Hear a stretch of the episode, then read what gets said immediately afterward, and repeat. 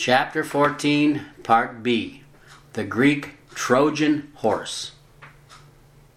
There's one more aspect of this word Christos which still needs addressing, which is Christian. Of course, Christian simply means someone who worships or follows Christ. Unfortunately, what most Christians fail to realize is Christ or Christos is what all the Greek gods were, that is, anointed ones. In fact, Zeus was the chief anointed one, that is, their savior, Isis, in that he saved his people from his evil father, Kronos, the king of the Titans. But the Jewish Messiah, Yeshua, was Hebrew and could never be Christos or Christ. He was Mashiach, the Hebrew anointed one. To be a Christ would have made him part of the Greek pantheon, that is, of gods. The shocking bottom line is Christianity, by literal definition, is the modern version of an ancient Greek religion. After Yeshua came to receive his disciples, or his priesthood, in the first century, the Greeks, Romans, and Jews all began fighting for religious dominance to fill the vacuum left by Yeshua and his apostles.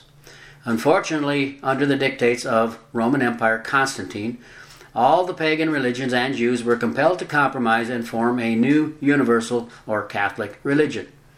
And although the first, teen, the first fifteen popes were Jewish, most Jews refuse to embrace that universal religion and are the Jews we know today.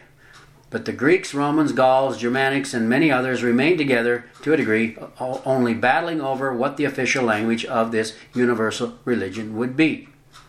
In the beginning, everything was translated into Greek, only to succumb to Roman or Latin with the advent of Jerome's Latin Vulgate in the fifth century. That's the Catholic Church's Bible of choice. Finally, in the sixteenth century, English finally became the official language for this Neo-Greco-Roman religion. The bottom line, Christianity is simply the modern version of the pagan uh, Greco-Roman traditions with updated names for their ancient gods. Again, was it only a coincidence that Zeus dethroned his evil father Kronos, or Saturn, and became the Greek god of gods? The bizarre truth is, after the completion of the first century, the priestly harvest of the firstborn, the demons swept in using their puppets to take control and removing all remaining vestiges of the truth. They did it with the Greek Trojan horse called Christianity. The battle of the Greek Empire against Troy raged for some ten years, but the Greeks finally decided it was futile, well, until Achilles, that is the son of a Greek god, apparently contrived the idea to give them the gift of the Trojan horse. The evil truth and destruction was the gift hidden inside. Interestingly, this same game, spiritually, was played in the second century by a heretic named Marcion.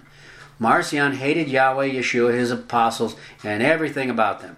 He set out to create a new religion with a new God, doing away with the Old Testament and all connected to it, including Yeshua and his twelve apostles.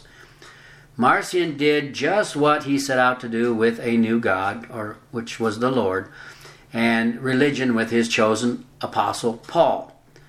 The only gospel he accepted was Luke, because Luke was supposedly Paul's scribe.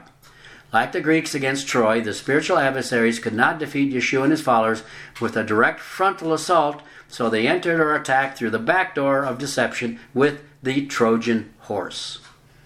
What makes the story of the Trojan horse even more poignant is there's strong evidence Troy was actually an Israelite city of the Parthians, not Greek.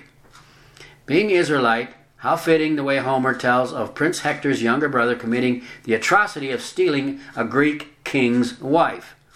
It was this sin the king of Troy should have rectified, which instead brought about their demise. Behavior so typical of our Israelite forefathers. Considering most of the modern Western nations are also of Israelite descent, the Trojan horse defeat is so fitting. Just as our Israelite forefathers in Troy and in the Promised Land, we, in these Western nations, are walking the same path to self-destruction. Because of our unwillingness to follow Yahweh's Torah instructions, the handwriting of our downfall is definitely on the wall, with the major infiltration of our ancient enemies behind the scenes.